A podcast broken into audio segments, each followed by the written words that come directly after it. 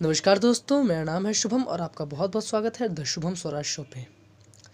दोस्तों, आज के एपिसोड में मैं कोई कहानी लेकर नहीं आया। आज मैं बस कुछ सवाल करना चाहता हूँ। वो सवाल, जो शायद इस देश की जनता अपने नेताओं से, अपनी सरकार से, अपने डॉक्टर से पूछना चाहती है। जैसा कि हम सभी जानते हैं कि इस एक साल में हमें से बहुतों ने अपने किसी न किसी चाहने वाले को ज़रूर खोया है।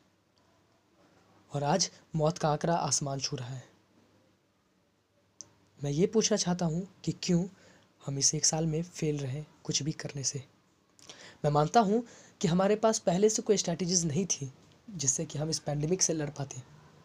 लेकिन इस एक साल में हम कुछ स्ट्रैटेजीज बना सकते थे जिससे कि हम इस पैंडमिक से लड़ने में सहायता मिले। लेकिन हमने ऐसा नहीं किया, आखिर क्यों? आखिर क्यों? आज हमें वेंटिलेटर्स की शॉर्टेज है ऑक्सीजन की शॉर्टेज है हॉस्पिटल में बेड्स की शॉर्टेज है, दवाइयों की शॉर्टेज है। आखिर क्यों? पेशेंट्स को ये बोलकर वापस कर दिया जाता है एडमिट नहीं किया जाता कि हमारे पास हॉस्पिटल में बेड्स नहीं है।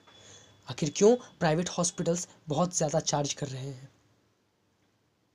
आपदा में अफसर का इससे अच्छा उदाहरण हो ही नहीं सकता कि कुछ लोग दस को हज़ार बनाने में लगे हैं। प्राइवेट हॉस्पिटल्स में कोई चला जाए तो उसे ये कहा जाता है कि पहले चालीस हज़ार रुपये पचास हज़ार रुपये एडवांस में पे करो, तब जा कर के हम पेशेंट्स को हाथ लगाएँगे, वरना नहीं। मैं ये पूछना चाहता हूँ कि क्या तुमने अपनी इंसानियत बेच दी? क्या इसी दिन के लिए तुमने डॉक्टर बनने का ओथ लिया था? अरे, डूब मरो, शर्म करो।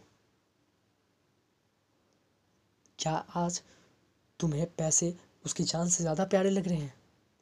क्या करोगे इतने पैसों का हाँ? कफन में जेब नहीं होती जो साथ में ले जाओगे।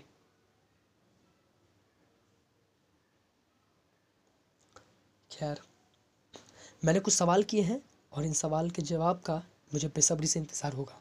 अगर अगर आपको भी लगता है कि मेरे सवाल सही है तो प्लीज़ शेयर करें। इसे इतना शेयर करें कि हमारी सरकार, हमारे डॉक्टर्स हमें जवाब देने को मजबूर हो जाए। क्योंकि सवाल करना हमारा हक है और इसका जवाब उन्हें देना ही होगा। ये हक हमसे कोई नहीं छीन सकता। आज समय आ गया है कि अपनी जाति, अपनी धर्म को साइड में रखकर अपने देश के बारे में सोचें, अपने लोगों के बारे में सोचें और अपनी सरकार से वो सवाल करें जो कि जायज़ हैं। मिलता हूँ आपसे अगले एपिसोड में। तब तक के लिए शुभ रात्रि सब्बा खैर। विदा लेता हूँ। धन्यवाद।